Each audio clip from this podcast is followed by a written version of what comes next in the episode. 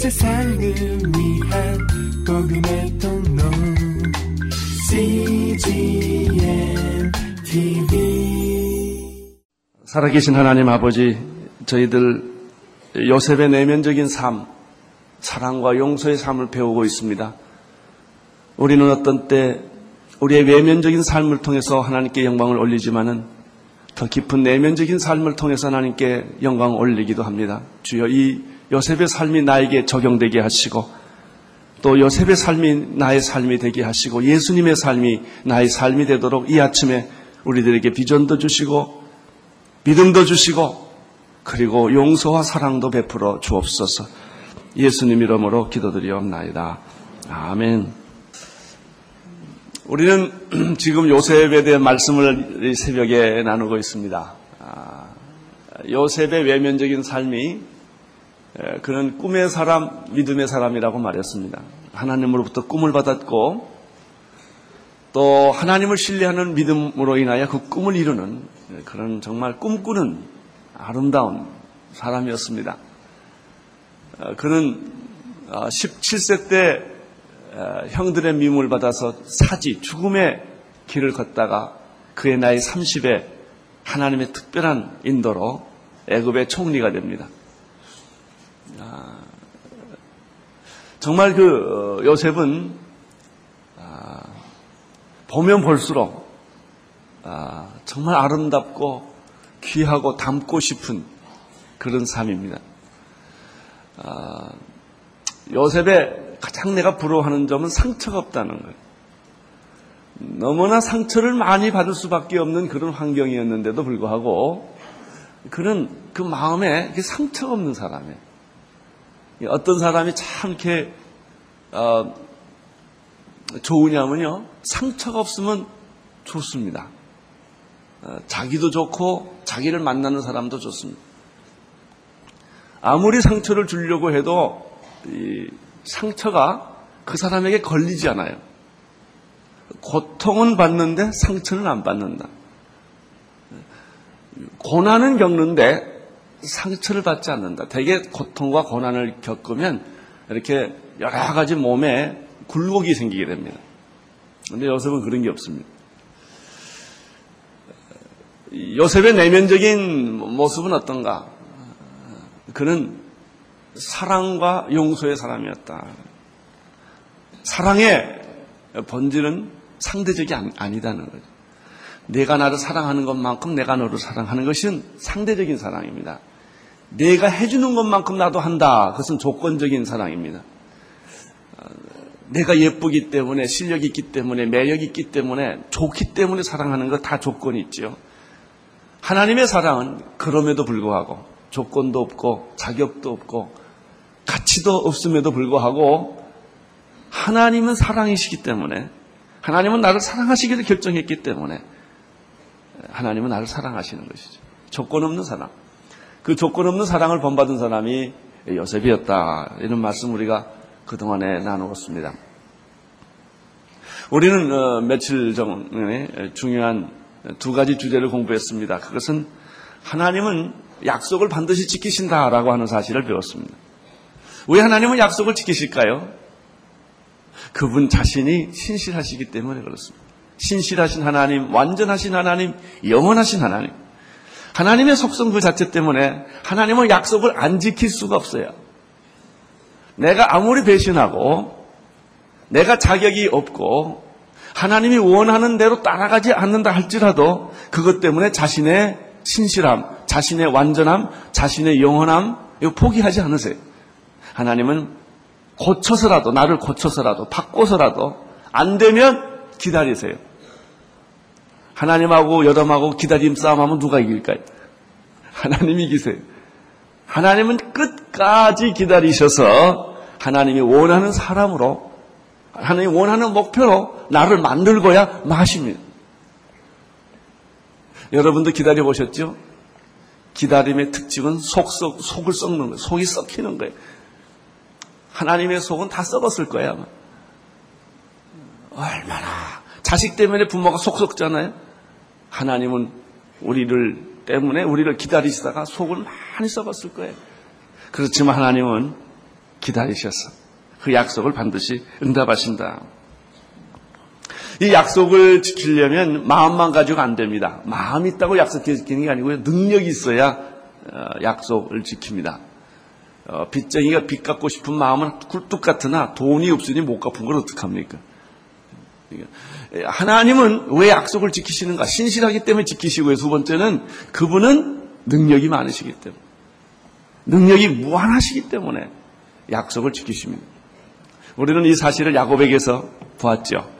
아, 하나님은 야곱에게 신실하셨고 하나님은 야곱에게 하신 약속을 그가 자격이 없고 그가 이제는 늙은 노인이고 힘이 없는 노인이고 어, 정말 아무것도 아닌 초라한 노인이지만 하나님은 그에게 신실한 약속을 지키시고 그를 일으켜 세우시고 그의 인생의 말년을 가장 영광스러운 축복으로 장식해 주셨다. 나는 여러분의 인생의 마지막을 하나님의 축복으로 장식해 주실 것을 믿습니다. 우리가 요즘에 또 어, 요셉을 통해서 계속 배운 주제는 하나님의 약속의 성취에는 그의 인자하심과 선하심의 인도가 있었다. 약속을 성취한다는 말은 무슨 말일까요? 그가 우리를 인도하신다는 것이죠. 시편 23편 6절의 말씀을 기억하십니까? 나의 평생에 하나님의 선하심과 인자하심이 정령 나를 따르리니. 나를 따른다. 하나님의 선하심과 인자하심이 나를 따른다는 얘기는 하나님의 선하심과 인자하심의 인도하심이 있었다. 산으로 가든 바다를 가든 죽음에 처해 있든 사망의 음침한 골짜기에 처해 있든 세상에서 절망의 끝에 서 있든 간에 하나님은 등대처럼 한 번도 나를 잊어버리지 아니하시고 선한 길로 인도하여 주셨다. 야곱은 요셉이 살아있다는 소식을 듣습니다. 어, 그는 회복되기 시작을 합니다. 하나님의 약속은 성취되기 시작합니다. 이제 하나 야곱은 자기의 살던 모든 거처를 정리합니다. 가족들과 함께 짐을 싸서 이민을 가기 시작을 합니다. 거기 하나님의 인도하심이 있었습니다. 하나님은 야곱에게 밤중에 일어나 오셔서 환상 가운데 이렇게 말씀하셨습니다. 나는 하나님이라 내 아비 하나님의 내 아비 하나님이니 애굽으로 내려가기를 두려워 말라 내가 거기서 너로 큰 민족을 이루게 하리라. 이것이 하나님의 인도하심이었어요. 내가 내 삶을 끝까지 인도해 줄 것이다. 내가 내 삶을 천국에 갈 때까지 인도해 줄 것이다.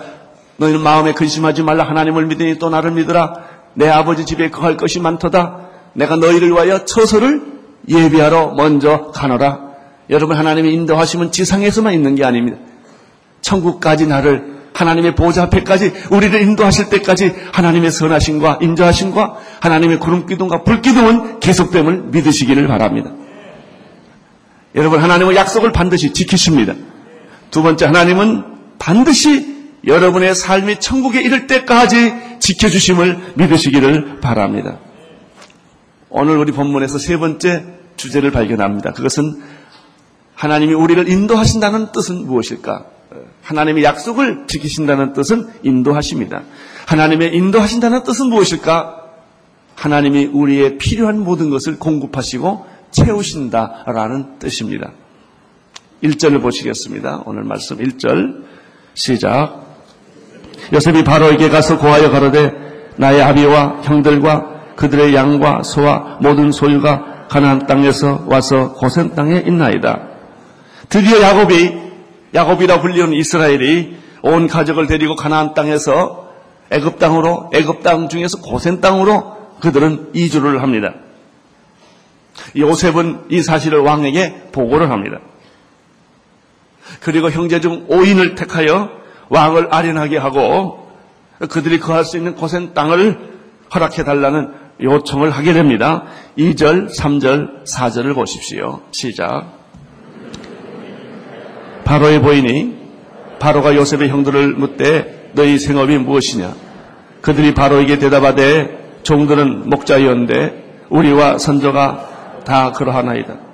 그들이 또 바로에게 고하되 가나안 땅이 기근이 심하여 종들의 때를 칠 곳이 없기로 종들이 이곳에 우리 우거하러 왔사오니 청컨대 종들로 고센 땅을 거하게 하소서.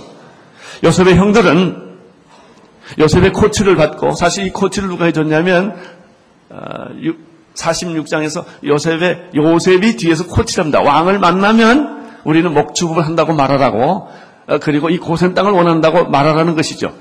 어, 요셉은 애굽의 총리 대신으로서 애굽에서 어떤 땅이 제일 좋은지를 제일 잘 아는 사람에 근데 요셉이 말할 수가 없으니까 그 형들을 시켜가지고 왕에게 그렇게 요청을 하는 것이죠.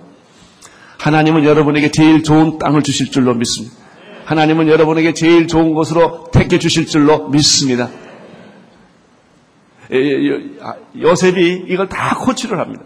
형들이 가서 말합니다. 너 생업이 뭐냐? 그랬더니 우리는 목축업을 합니다. 이건 조상대대로 해오는 직업이었습니다. 우리가 지금 여기 이렇게 기근 때문에 오게 되었는데 고센 땅에 지금 기거하는데 이 땅을 우리에게 허락해 달라고 요청을 합니다. 왜 고센 땅을 요청했을까요? 세 가지 이유가 있어요. 예, 첫째는 우리가 46장 어, 그 부분에서 요셉이 코치하는 걸 보면 이 땅은 고센 땅은 목축업을 하기에 가장 적합한 비옥한 땅이었기 때문에 요셉이 특별히 골라서 그 땅을 이렇게 만들어 준 것입니다. 요셉의, 가, 어, 요셉의 가족은 선대로부터 아버지 때부터 이 목축업을 했죠. 그래서 하나님은 요셉은 아, 이 목축을 하기에 가장 비옥하고 좋은 땅, 아, 이 땅을 애굽 땅 중에서 제일 좋은 땅을 골라준 땅이 고센 땅입니다. 두 번째 이유가 있어요. 이 고센 땅은 애굽 사람들이 사는 그런 지역이 아니기 때문에 아, 자기 아버지와 가족들이 애굽 사람과 섞어 살지 않고 독립해서 살 수 있는 유일한 땅입니다. 왜냐하면 야곱은 애굽 사람 믿는 신을 믿지 않았어요. 그는 하나님을 믿었습니다. 예배를 드려야 합니다. 그들의 풍습이 있습니다. 그들의 언어가 있습니다. 그들의 문화가 있습니다. 이것을 애굽 땅에서 잘 보존하고 지킬 수 있는 그런 가능성이 많은 땅이 바로 어, 이 고센 땅입니다.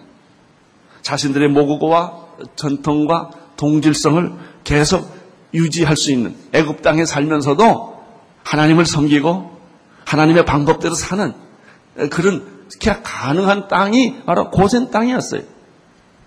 여러분 우리는 국내에 살 수도 있고 국외에 살 수도 있어요. 어디에 살든지 우리의 동, 우리의 아이덴티티, 우리의 에, 모습, 하나님의 자녀로서 우리의 모습은 흔들리지 않아야 합니다. 어디를 가든지 이거를 지켜야 합니다. 유태인들이 이걸 제일 잘 지키는 민족이라고 그러지 않습니까? 고센 땅이 바로 그렇게 살기에 좋은 땅이었다는 것이죠. 더 중요한 얘기가 하나 있습니다. 그것은 가나안 땅과 아주 가깝다는 것입니다. 언제든지 마음만 먹으면 가나안 땅으로 약속의 땅으로 돌아올 수 있는 지리적으로 굉장히 이 가나안 가까운 땅입니다. 애굽의 동북 쪽에 있는 지역인데 바로 이런 것을 야고 요셉이 염두에 두고 자기 가족들을 애굽에 왔지만 기근을 피해서 왔지만 어, 그러나 거기에 두게 한 것이죠. 여러분, 지근을 피해서 잠깐 갔지만 거기가 영원한 땅이 아니에요. 여러분, 이 세상이 영원한 땅이 아닌 줄로 확실하기를 바랍니다. 우리가 이 세상에서 살지요. 그러나 이것은 영원한 내 땅이 아니에요. 애국과 같은 곳이에요. 그러나 우리가 가야 할 고향은 적과 거리우는 땅, 약속의 땅, 영원한 땅, 하나님의 나라가 있지요. 요셉의 형들의 요청을 받은 바로 왕은 즉각 응답을 합니다. 5절, 6절을 보십시오. 시작. 바로가 요셉에게 일러 가라사대 내 아비와 형들이 왔은즉 애굽 땅이 내 앞에 있으니 땅의 좋은 곳에 내 아비와 형들로 거하게 하되 고센 땅에 그들로 거하게 하고 그들 중에 능한 자가 있는 줄 알거든 그들이 나의 짐승을 주관하게 하라. 바로의 왕의 허락이 떨어집니다. 나는 하나님이 여러분에게 풍성한 것을 허락해 주실 줄로 믿습니다. 필요한 것을 허락해 주실 줄로 믿습니다. 하나님이 주실 때는 언제나 제일 좋은 것, 최선의 것을 주십니다. 특별히 고센 땅을 보면 비옥하여 왕의 가축을 키우는 곳이라는 사실을 알 수가 있습니다. 그래서 너희들 중에서 힘 있는 사람은 내 가축을 좀 관리까지 해달라고 어, 합니다. 그러니까 왕이 쓰는 가축을 키우는 곳이니 얼마나 좋은 땅이고 풍성한 땅이겠습니까? 그 땅의 일부를 살게 해줄 뿐만 아니라 와- 어, 그 나의 가축까지 양육하는 그런 일을 맡기게 됩니다. 여기서 우리가 배우는 것이 하나 있습니다. 하나님은 우리의 필요를 채워주신다. 하나님 우리의 우리에게 풍성한 필요, 풍성하게 필요를 채워 주신다 하는 것입니다. 여러분 마태복음 6장을 기억하십니까? 너희는 무엇을 먹을까, 무엇을 마실까, 무엇을 입을까 염려하지 말라. 이 모든 것들은 이방인들이 구하는 것이요. 이방인은 하나님이 없는 사람들이 구하는 것이요. 하나님을 믿고 하나님을 섬기고 하나님을 의지하고 신뢰하는 너희는 먼저 그 나라와 그 일을 구하라. 그리하면 이 모든 것을 너희에게 더하여 주시리라. 이 사실을 믿습니까? 믿으시기를 바랍니다. 세상이 아무리 험해도 하나님께서 우리에게 먹고 마시고 입을 것을 주시는 것이죠. 여러분 모세가 광야에 살 때 거기서 하나님이 하늘에서 만나를 주셨는데 여기서 배우는 메시지가 뭔지 아세요? 음식은 내가 노력해서 먹는 게 아니라는 메시지입니다. 여러분 직장에서 일하고 땀 흘려 돈 번다고 여러분 먹는 게 아니에요. 양식은 하나님이 주시는 거예요. 그래서 어, 내가 내가 음식 앞에 놓고 뭐라 이 하나님 이 음식 주셔서 감사합니다라고 기도를 하는 것이죠. 하늘에서 만나가 내려요. 매일매일 내리는 거예요. 이게 양식이에요. 그래서 음식은 양식은 독점을 하거나 양식 음식 가지고 전 에, 사람을 조종하면 안 돼요. 북한이라는 나라는 딱 하나입니다. 식량을 가지고 사람을 조종하는 나라예요. 줬다 뺏었다 줬다 뺏었다는 거죠. 사재기는 하나님의 뜻 아닙니다. 이 지상에 있는 음식은 다 나눠 먹으면 절대 굶주리지 않게 하나님이 하셨어요. 그러나 죄인인 인간은 음식을 독, 식량을 독점을 합니다. 식량을 가지고 장사를 합니다. 그래서 사람들이 굶는 사람 생기고 뭐 어떤 사람은 너무 음식이 많아서 다 버리는 사람이 있게 되는 이런 양극화 현상이 생긴 것이죠. 음식은 하나님이 주세요. 양식은 하나님이 주세요. 그것은 일주일분 양식도 주지 아니하고 한 달분 양식도 주지 않아요. 일용할 양식을 주세요. 어떤 분은 오용할 양식을 먹기도 하지만 그 양식의 본질이 뭐냐면 하늘에서 주는 것이고 매일 주는 것이고 이 양식의 원칙이 굉장히 중요합니다. 그리고 양식의 원칙에는 안식일이 있어요. 안식일은 음식 절대 안 줘요. 이틀분을 미리 구하게 해요. 이거 양식의 원칙이에요. 이 원칙을 지키면 절대로 굶주리는 법이 없고 가난한 법이 없는 거예요. 이 하나님의 주시는 양식의 원칙을 잃어버린 사람들은 항상 무엇을 먹을까, 무엇을 마실까. 그 뜻은 뭐냐면 배고프다는 뜻이 냐 독점하고 싶다는 거예요. 남의 들어간 음식까지 빼내겠다는 거예요. 자기 먹을 거 살면 되는데 인간의 욕심이라는 것은 남의 양식도 착취하고 남의 옷도 착취하고 남의 땅도 착취해서 내가 그것이 행복이라고 생각하는 거예요. 착취가 행복이라고 생각하는 거예요. 소유가 행복이라고 생각하는 것이죠. 그래서 인생은 다 불행해지고 다 굶주리고 다 배고프고 서로 죽이고 이런 현상이 생긴 것입니다. 우리가 이 만나 어, 모세 때 하나님이 주신 이 만나의 법칙을 알고 나면 우리의 삶의 법칙이 거기 다 나타나는 것이죠. 여러분 이렇게 하나님을 신뢰하고 하나님은 오늘 먹을 양식을 주신다고 믿고 우리의 관심은 물질이 아니라 하나님의 나라요 그 나라와 그 의를 구하면 내가 필요한 모든 것을 내가 풍성하게 채워 주리라. 여러분 이 돈 문제나 직장 문제나 이 생업 문제 때문에 걱정하지 않게 되기를 바랍니다. 사실 우리가 뭐 새벽 기도 열심히 하고 기도하는 거의 대부분의 문제가 생업 문제일지 몰라요. 그것 때문에 급해서 그러나 여러분 기도의 순서를 바꾸고 방법을 바꿔보십시오. 먼저 그 나라와 그 일을 구해보십시오. 그래야하면 하나님께서 이 모든 것을 너희에게 더하여 주시리라. 이 민족도 마찬가지입니다. 하나님을 경외하는 민족, 하나님을 정말 신뢰하는 민족. 정말 누가 그랬어요? 국회가 예산의 11조를 떼서 하나님께 드리는 그런 민족이 되면 이 민족이 얼마나 복받겠어. 여러분, 우리나라의 예산의 10분의 1을 가난한 자와 병든 자와 하나님을 위해서 쓸 수 있는 그런 민족이면 정말 이 민족은 눈 감고 살아도 됩니다. 대포 없어도, 핵 없어도 얼마든지 살아낼 수 있을 거예요. 이게 하나님의 방법이거든. 여러분, 오늘 우리는 이 야곱을 통해서 하나님이 정말 필요한 만큼 주시고 원하는 만큼 주시는 그런 놀라운 하나님을 발견하게 되는 것이죠. 빌립보서 4장 18절을 기억하십니까? 나의 하나님이 그리스도 예수 안에서 영광 가운데 그의 풍성한 대로 너희 모든 쓸 것을 채우시리라. 풍성한 대로 너희 모든 쓸 것을 채우시리라. 할렐루야. 구하라 그러면 주실 것이요. 찾으라 그러면 찾을 것이요. 문을 두드리라 그러면 열리리라. 라고 말씀을 하셨죠. 시편 28편 7절에도 여호와는 나의 힘과 나의 방패시니 내 마음이 저를 의지하여 도움을 얻었다라. 사랑하는 성도 여러분, 하나님의 살아계심을 믿는다면 두려워하지 말게 되기를 바랍니다. 여러분의 필요한 것, 먹을 것, 입을 것, 마실 것, 여러분의 세상에서 필요한 모든 것을 풍성하게 채워주심을 믿으십시오. 하나님의 인도하심은 하나님의 채우심입니다. 하나님 우리를 목마르게 만들지 않습니다. 배 생수가 흘러 넘치게 하십니다. 내 잔이 넘치, 넉넉히 이기리로다. 할렐루야. 여러분 하나님은 채우시되 풍성하게 채우시고 내 잔이 넘치게 채워 주시는 것입니다. 여러분 옆에 분들에게 이 메시지를 격려하십시오. 내 잔이 넘치나이다. 넉넉히 이기리로다.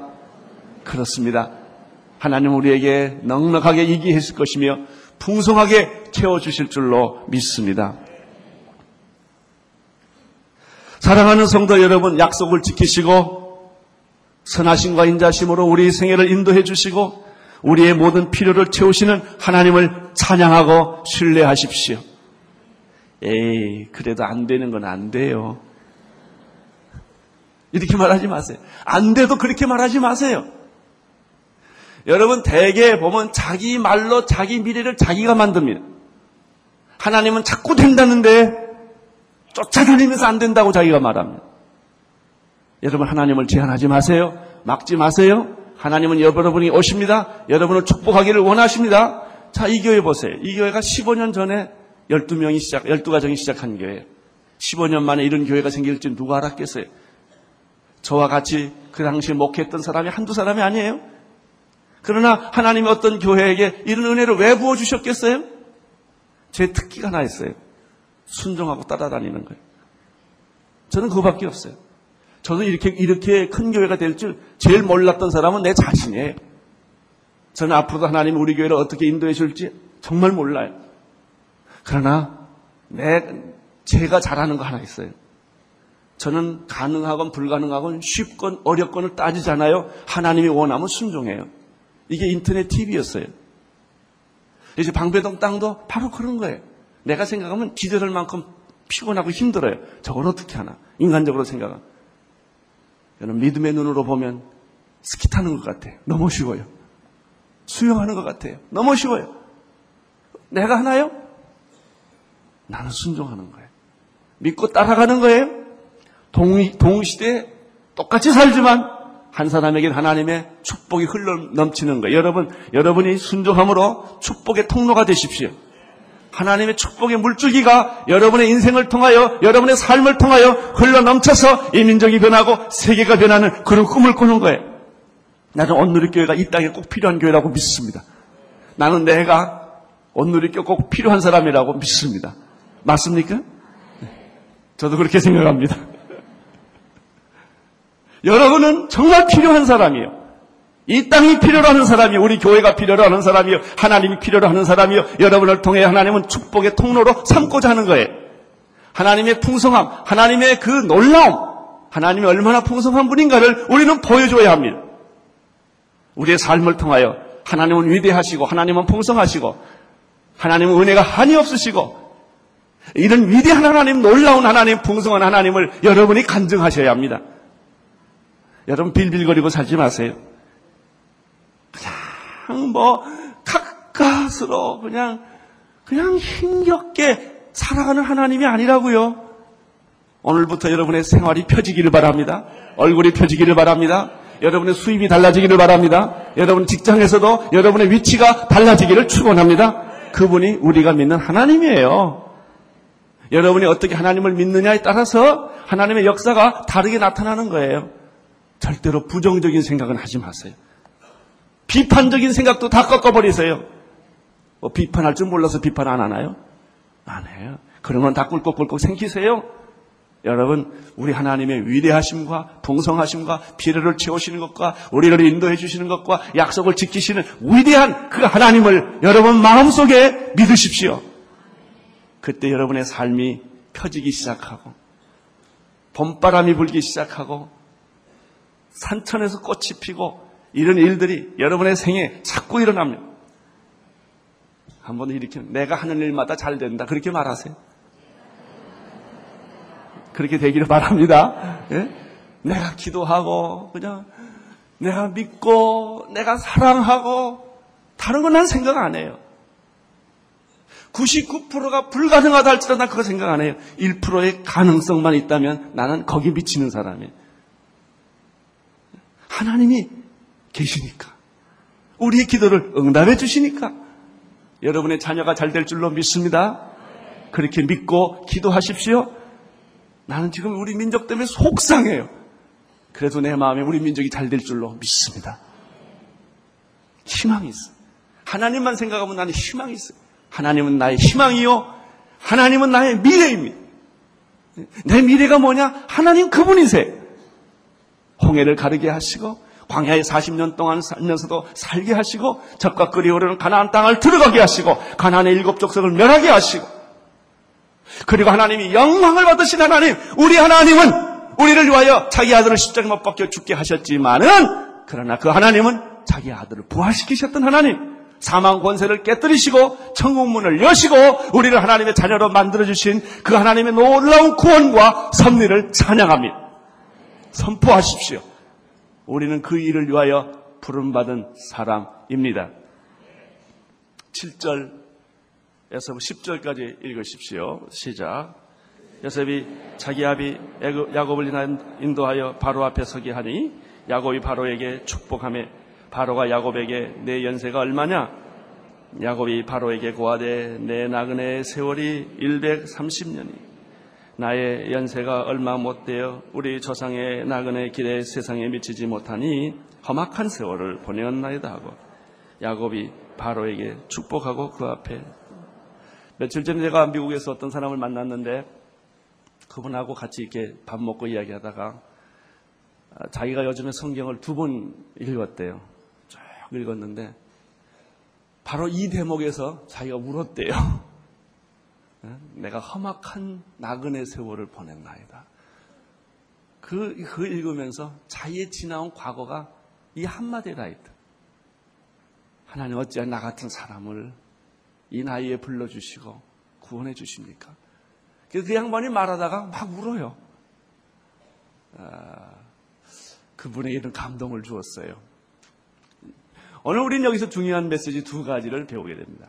하나는 잘 보십시오. 7절에 요셉이 자기 아비 야곱을 인도하여 바로 앞에 서게 하니까 야곱이 바로에게 뭘 했습니까? 축복했다. 제일 끝절을 보세요. 야곱이 바로에게 뭐 하고? 들어갈 때 뭐부터 해요? 축복. 나올 때 축복했다. 우리는 여기서 세상의 권력을 한 손에 쥔 한 왕과 가장 초라하고 힘이 없는 한 노인과의 만남을 봅니다. 두 사람이 만나. 그런데 놀라운 사실은 이 초라하고 힘이 없는 별 볼 일 없는 한 노인이 세상의 최고의 권력자, 실력자에게 축복해주고 있다는 역설이에요. 할렐루야. 이것이 바로 우리들입니다.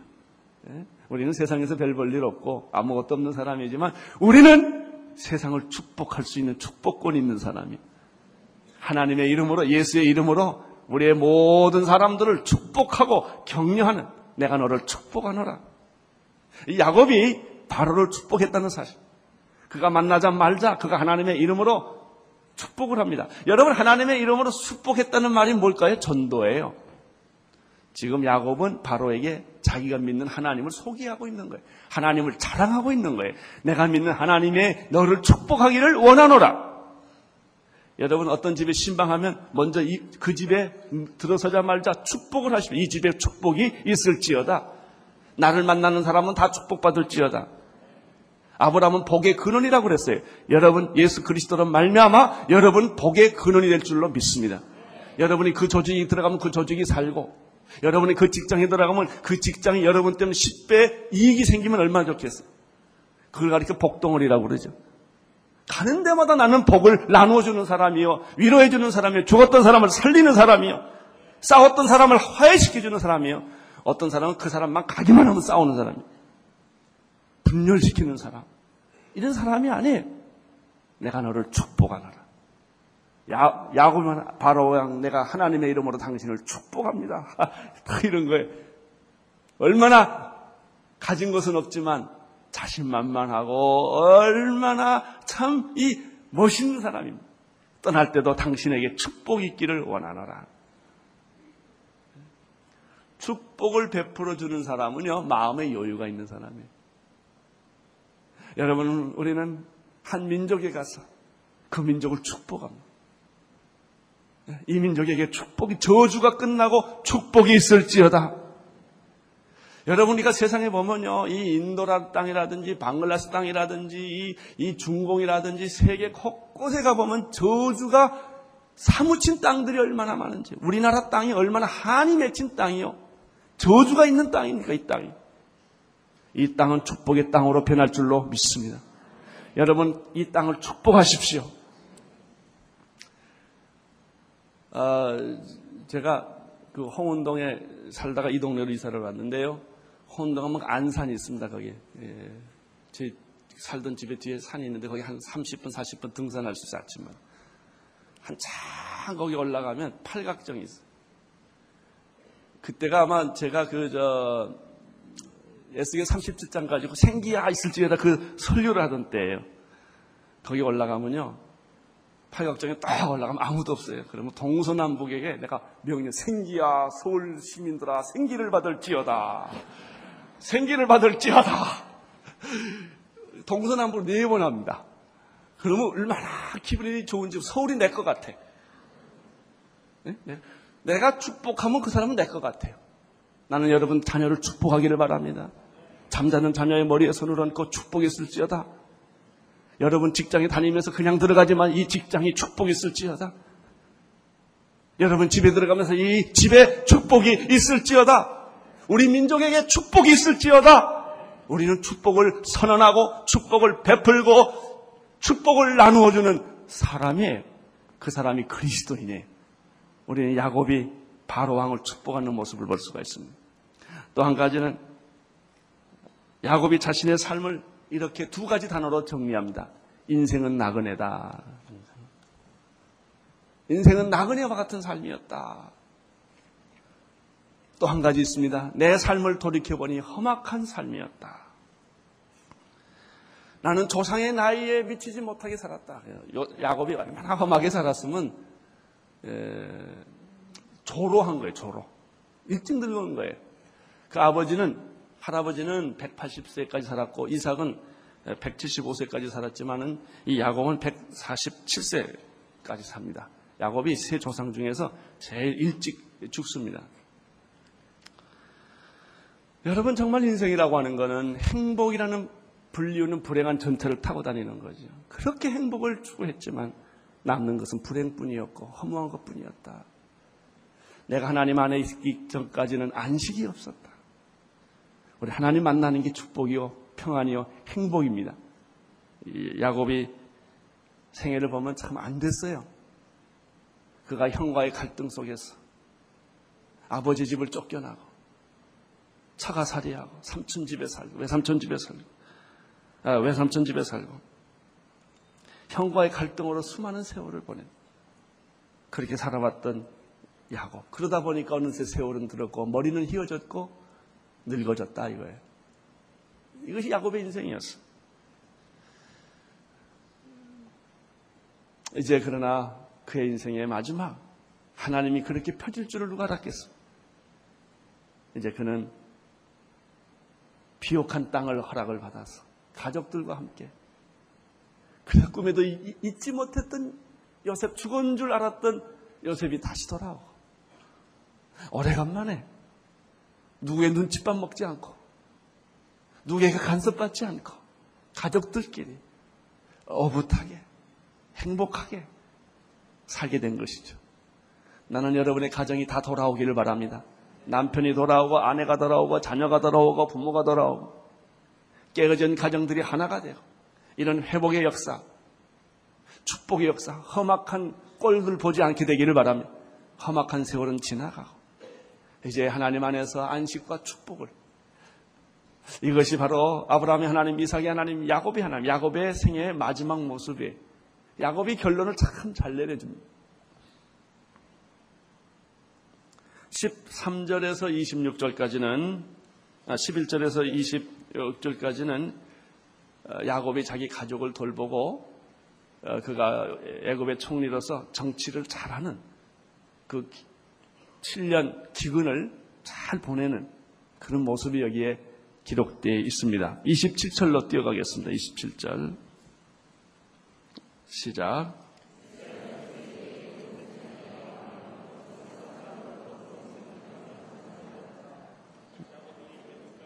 예, 27절, 28절.